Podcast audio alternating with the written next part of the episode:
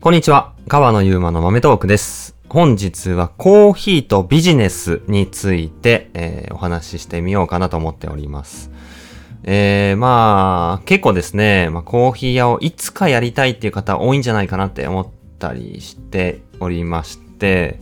最近ですね、僕の、まあ、YouTube のチャンネルをやっているんですけど、なんか、伸びてる動画があってですね、アナリティクスでこう見れるんですけど、コーヒー屋は儲かるのかっていうちょっと尖ったタイトルの。まあこれはね、まあ大体タイトルわかりやすくなんか、うんキャッチーにしてるんで、ちょっとこう、少し誇張したあれですけど、まあでもコーヒー屋の、まあ売り上げとか商売についてみたいのをこうざっくり話して、結論としてはね、その動画では、まあ、このぐらいのお客さん来たら意外と続いていけるよみたいな。だから、めちゃくちゃなんかこう、無理なやつじゃないし、その辺の感覚があればやっていけるよねみたいな、ちょっとポジティブな、まあ背中を押したいっていうような話をしていると。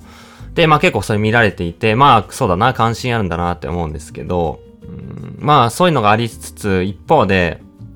まあいろんなコーヒー屋さんの、うん運営とかを見ていたりとか、まあ自分らのね、店ももちろんあるんですけど、そんなやっぱ簡単じゃないなとも思いますね。簡単じゃないっていうか、結構、うーん、ハードな道なんじゃないかなと僕は思ったりしていて、それは、まあ、な、何がポイントかっていうと、うん、コーヒーが美味しいかとか、そういうんじゃなくて、この、うん、コーヒー屋をやりたいとかカフェをやりたい。まあカフェっていう感じだったらちょっと別かもしれないけど、コーヒー屋をやりたいってことは、なんかもうその熱量が、の方向性が基本的にコーヒーに向いてるんですよ。で、家でコーヒー入れたり、いろんなコーヒー屋回ったりして、コーヒー好きだ。こんなコーヒーや、やりたい。自分もコーヒーを伝えたいんだ。っていう、そのパッション。で、そのパッションを持つことは本当に素晴らしいと思って、僕はもっともっと背中を押したいんですけど、そのコーヒーへの熱量と同等かそれ以上に、なんかビジネスのバランス感覚というか、まあビジネスセンスというか、マーケティング能力というか、なんかそこが結構必要で、で、なんかそのコーヒーの方の能力とかコーヒーの方への興味にめちゃくちゃ偏ってる人が多いんじゃないかなって勝手に思ってるんですよ。まあそれは、うん、実際にそういう人にめちゃくちゃ合ってるっていうよりかは業界の構造的に、まあまあ嗜好品の世界なんで、その嗜好品を自分の仕事にしたいって思うっていうことは自分がその嗜好品を楽しむ立場でもあるからそこの熱量があってコーヒーをやりたいという風になっているんで、なんともなんかこう、うん、そうだな。どうやったら売れるかっていうことに対して、うん、あまり真剣に考える土壌が少ないんじゃないかなって、勝手に思ってるんですね。まあもしかしたら聞いてる人の中とか、知り合いとか、まあもちろん今コーヒー屋でうまくいってる人は、そういう、そこが、えーまあうまくできているから、もしくはうまく考えられる人が中にいるからできていると思うんですが、まあなんかその辺がね、うん、まず一つ大きい壁だだと思いますね。コーヒー屋の、うん存続に関して。結構今日はもうなんか、ポッドキャストなんで、思ってることをなんかいろんな方面からちょっと取り留めもなく話していくんですが、日本のコーヒーの文化は、前も話したかもしれないですけど、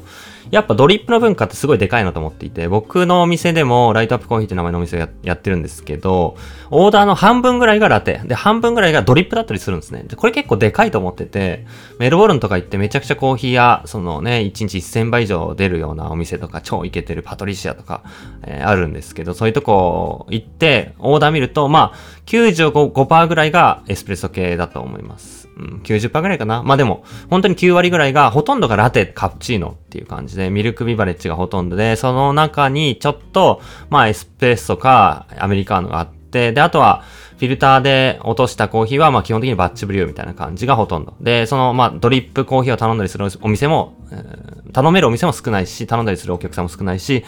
まあフィルターで飲むコーヒーよりかは、まあエスプレッソ文化で飲むと。ドリップのオーダー率が高いと何が特徴的かっていうと、同じことが家でも再現しやすいっていう、なんか再現性のあるメニューっていうとこが、もちろんそのクオリティってとこじゃなくて、ドリップを落とすっていうこと、同じようなドリンクを家でも作るっていうことに関しては、エスプレッソドリンクってやっぱエスプレッソマシンを買ったり技術的には難しいんですけど、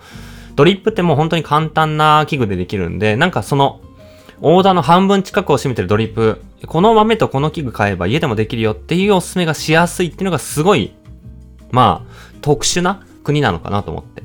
で、やっぱりまあ日本だと日本製のドリップ系の器具多いですし、ネットでも器具ね、めちゃくちゃ Amazon とかですごい売れてると思いますし、ハリオさん、カリタさん、キントーさんとか、まあたくさん器具があるんで、なんかその器具買って豆買ってっていうのがすごい当たり前にできるっていうのが、あ大きいかなと。だから多分、ドリップ用の豆っていうのは海外のロースターよりも日本のロースターの方が売りやすいのかなと思っているんで、なんか一つの、さっきの話を戻して、コーヒー、のクオリティに対するパッションとビジネス感覚のバランスっていうところで言うと、ビジネス感覚のになり得る一つが豆をどう売るかっていう観点かなと思ったりしますね。他に観点何があるかっていうと、まあ、ドリンクでお客さんがどのくらい来てくれるかっていう店頭の売り上げ、豆じゃなくてドリンクの方。での、まあ、売り上げと、あとはまあ、合わせ買いで何を売るかっていうお菓子とかグッズとか、まあ、お菓子やる場合はどんなお菓子なのか、まあ、プレートでこうなんかこうお皿に盛り付けるようなしっかりしたお菓子なのか、生菓子なのか、焼き菓子をまあ、あのバナナケーキとかレモンケーキとか、そういうのポンって出す感じでやるのか、まあその作るならパティシエを雇うのか、自分がそれ練習するのか、いろんな問題があるかもしれないですけど、まあまあ、よくレジ前に置いてあるやつですね。まあ焼き菓子はよく置いてあると思います。で、あとはまあ、グッズに振り切るようなお店とかもあると思います。どっちかっていうとまあそれはデザインをやってた人が中にいるとか、まあオーナーさんがデザインに関心あるとかっていうパターンだと、まあ T シャツ作ったりっていうところから始まってタンブラー作ったりステッカー作ったりまあ本当にキーホルダー作ったりいろんなグッズかどっちかっていうとなんかブランドを作っていくっていう感じでカフェっていう存在を考えたりするような感覚の人もいるんじゃないかなとか思ったり。で焙煎の焙煎焙煎した豆を売るっていう形でも焙煎した豆をま他から仕入れてそれを売るのか。もちろんそれも OK でまあ、例えばうちはロースターですけど、うちがおろして、まあ、おろすことで、おろし価格っていうちょっと安めの価格、普通に 150g1500 円とかで売ってる豆とかでも、1キロ単位とかあったら5000円とか、そのぐらいのちょっと安めの販売価格で、おろしてもらえるので、それで安めでおろしてもらって、それでいつもの販売価格にして、マージンのを取って売るっていうこともできますし、もっともっとマージン取れるっていう形だだったら自分で焙煎を行うっていう形になって、まあどっちがうん、ハードル低いのか、どっちが自分がやりたいのか、みたいなとこで、焙煎を最初からやるのか、まずは信頼できるロースターから信頼できるクオリティの豆を仕入れて、後で焙煎をやっていくのか、まあ、焙煎豆を仕入れることだけでずっとやっていくのか、みたいなところの選択肢はありますけど、なんかその辺でどう売るかみたいなとこがあって、で、結構、トータルで言うと、やっぱり、どうやって知ってもらうかっていうところに割とかかってる気もするんですよね。僕はそう思っていて、うん、各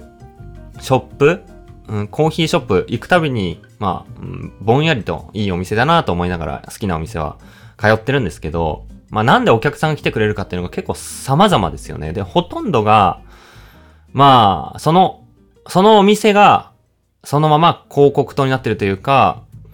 歩いてる人にとって、あ、なんかいいな、面白そうだな、あんなお店オープンしたよね、いけてるよねっていうやつから視覚的なやつで、もうお店そのものが広告になってるっていうパターンで入ってくることが多いんじゃないかなと。だからそこで外装内装にお金をかける意味があったり、そこのデザインを頑張る意味があったりするのかなと。そこのなんか、まあどういうお店を作れば入りたいと思えるのか、いけてるなと思ってもらえるのか、友達を誘ってまた来てくれるのかっていう、本当にインテリアの感覚みたいなところも結構コーヒー屋は求められるんだろうなと。本当に薄めの木の色のベニヤとかで、まあちょっとこう安っぽく見えるような材質で簡易的に作りましたっていう感じで、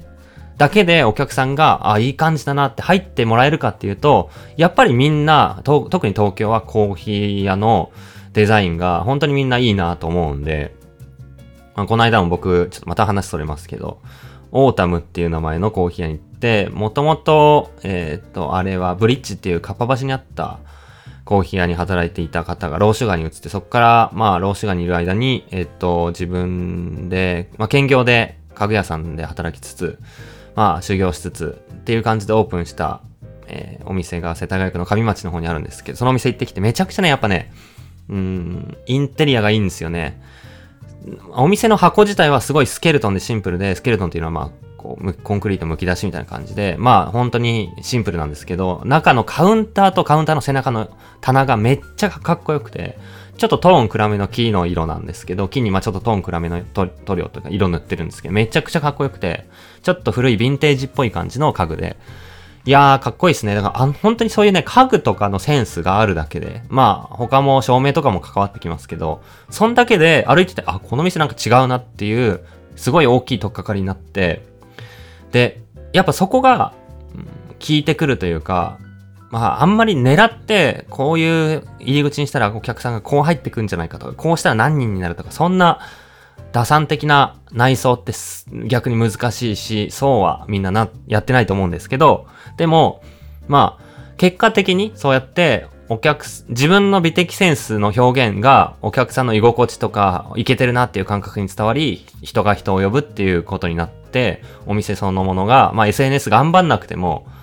お店そのものの存在でお客さんが来てくれるっていうことになるんだなっていうふうに改めて思ったりして、それで、なんかこの話をまたまた最初のところに戻すと、まあコーヒーの絵のパッションとビジネス感覚みたいなところが、両方あってこそお店が拡大していけるし続いていけるよなって僕は思っているんですけど、そのビジネス感覚みたいなところが、まあ、コーヒーと同じような、ビジネス感覚っていうと論理的な思考だと思うんですけど、どっちかっていうと。論理的じゃなく感覚的な、うん、表現で、そこが成り立っちゃう人もいるんだなって思ったりします。それはセンスがある人。それがさっきの勝手にもなんか自分の作りたいカフェ作ろうっていう、もうコーヒーとあと空間と、とあと、まあ他の焼き菓子と、えー、テーブルと店内の作り。もうただ自分がイケてるやつ作りたいって言ってイケてるやつ作る。まあ、この流れってコーヒーへのパッション、物へのパッションと同じじゃないですか。どうマーケティングするかを考えてない。けど、もうその表現が素晴らしくて、いけた店になって、いけた店が結果的にマーケティング効果を持って、人が人を呼ぶっていう風になっていくっていう、すごい感覚的なやり方も多いし、結構それで、うまくいってる人が多いんじゃないかなと。なんか結構、そ、そっち寄りなのかなって思いますね。カフェを作ったり、コーヒーを作ったりっていうのは、コーヒーの技術を持ちつつ、感覚的な感性を持ちつつ、論理的にこう考えて、それを合わせて、すごい考えてカフェを作っていくっていう人は、本当に凄腕な人だと思うし、一部の人だと思っていて、で、うまくいくカフェっていうのは、そういう風に打算的にカフェを作るわけじゃ全くなくて、ただの表現として作るんだけど、その表現がすごい磨かれてるっていうことで、だそういう意味で、まあ、いろんなコーヒー屋で修行するとか、カフェ、自分が行けてるなっていうお店で働くとか、あとは、まあ、さっきは家具屋さんで働きつつっていうところもありましたけど、コーヒーじゃないようなジャンルで、に身を置いて、うん、自分の感性を磨いていったり、まあ本当にそれこそ飲食店回ったり、レストラン行ったり、旅行行ったり、音楽聴いたり、なんかそういう、う、うん、そういう感覚的なセンスを、うん、まあ磨こうと思ってるわけじゃなく、楽しんでいくっていうことそのものが、結果的に後々表現をするときに、まあ積もっている自分の引き出しになるのかなと思ったりもしました。だから2パターンあるなと。まあ3パターンか。コーヒーへのパッションはみんな多分あると思う。だから、コーヒーへのパッションあり、その他のパッションがない、結構し、難しくなる可能性があるパターンが1。もう一個がコーヒーへのパッションあり、あとビジネスの感覚もあると。例えばどっかの広告代理店でちょっと働いてた。えー、ちょっと IT 会社で働いてた。えー、もともとそういうの考えるのは好きだったとか、えー、SNS が上手とか、まあ、何らかのこの、なんか人、お客さんにどう知ってもらうかとか、えー、どういうふうにえ、売っていくかっていうことを考えられるような、え、人がパターンに。これはなんか少しうまくいきそうだなっていうふうに思ったり。で、パターン3が、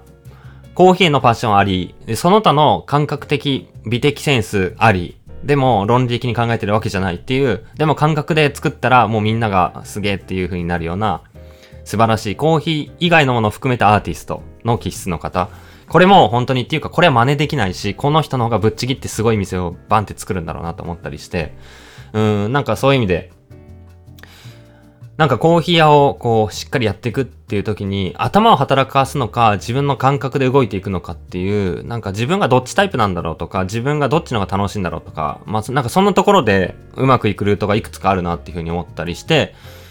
うんその元々のまあコーヒーとビジネスの感覚っていうところがまあ、取る必要がない場合もあったりするなと、なんかコーヒーが回ったりして最近思ってたっていうとこですね。まあだ、ただ基本的にはそこは意識しないといけないし、売り上げとか値段設定とかは、まあ、後々考えないと、人雇ったりするんだったら、ね、えー、まあ、成り立っていかなかったりするんで おそらく。えー、まあ、必要、確実に必要なんですけど、まあ、絶対あった方がいいんですけど、なんかね、そんな風に、やっぱ店作りって大事だなとか、最近思ったりしてるんですよね。皆さんはどう思いますかね？あそんなところでもし、まあ、コーヒー屋を作りたいっていうふうに思ってる人とかいたら、ぜひ、コーヒー以外の感覚に触れたりするといいんじゃないかなと思ったり。あと、コーヒーはね、そういう風に見るとね、面白かったりするんじゃないかなと。また、またそういうのはいつか話したらと思うんですけど、なんかその、コーヒー屋行って純粋に自分も、あ楽しいなって言って帰るもそうですけど、なぜこのコーヒーは続いてるんだろうっていう目線。その、どう儲かってんだろうっていう、そういう目じゃなくて、なぜ続いているんだろうっていう風に見ると、まあ、例えばね、その、浅入り深入り論争じゃないですけど、自分の好きな味じゃない、自分の好きじゃない音楽がかかってる、自分の感覚じゃない、えー、インテリアになってるっていう風なお店に対して、あ、このお店は違うとか、嫌いって、まあ、思うのは勝手だけど、でも、その感覚が好きな人がいるし、その店が続いてるっていうことは、えー、まあ、その感覚が好きなお客さん来ているっていうことで、じゃなぜそのお客さんはいいと思ってるんだろうどういうところがいいと思ってるんだろうとか、このお店はどういう表現をして何が、まあ、受けてるんだろう。だから続いてるんだっていうことを考えると、すごいコーヒーや、まあ、カフェをね、楽しむ、うん、幅が広がるというか、あきっかけになるというか、なんか面白いなって純粋に思うんですよね。時間帯によって空いてる時間があったりするなとか、混んでる時間はなんでこの人たち来るんだろうとか、いや、本当にな、なんで来るんだろうって思ったりしますよね。自分はこういう理由で来たけど、他の人はな、どういう理由で来てるんだろうとか、ね、考えると結構面白いなって僕は思ったりするんですけど。そんな感じの話を今日はね、ダラダラとしてみたというところで、また今後もダラダラと、まあ、いつもね、このポッドキャストは思考をまとめずに話してるんで、めちゃめちゃ話それますけど、それでも聞き続けていただけたら嬉しいなと思います。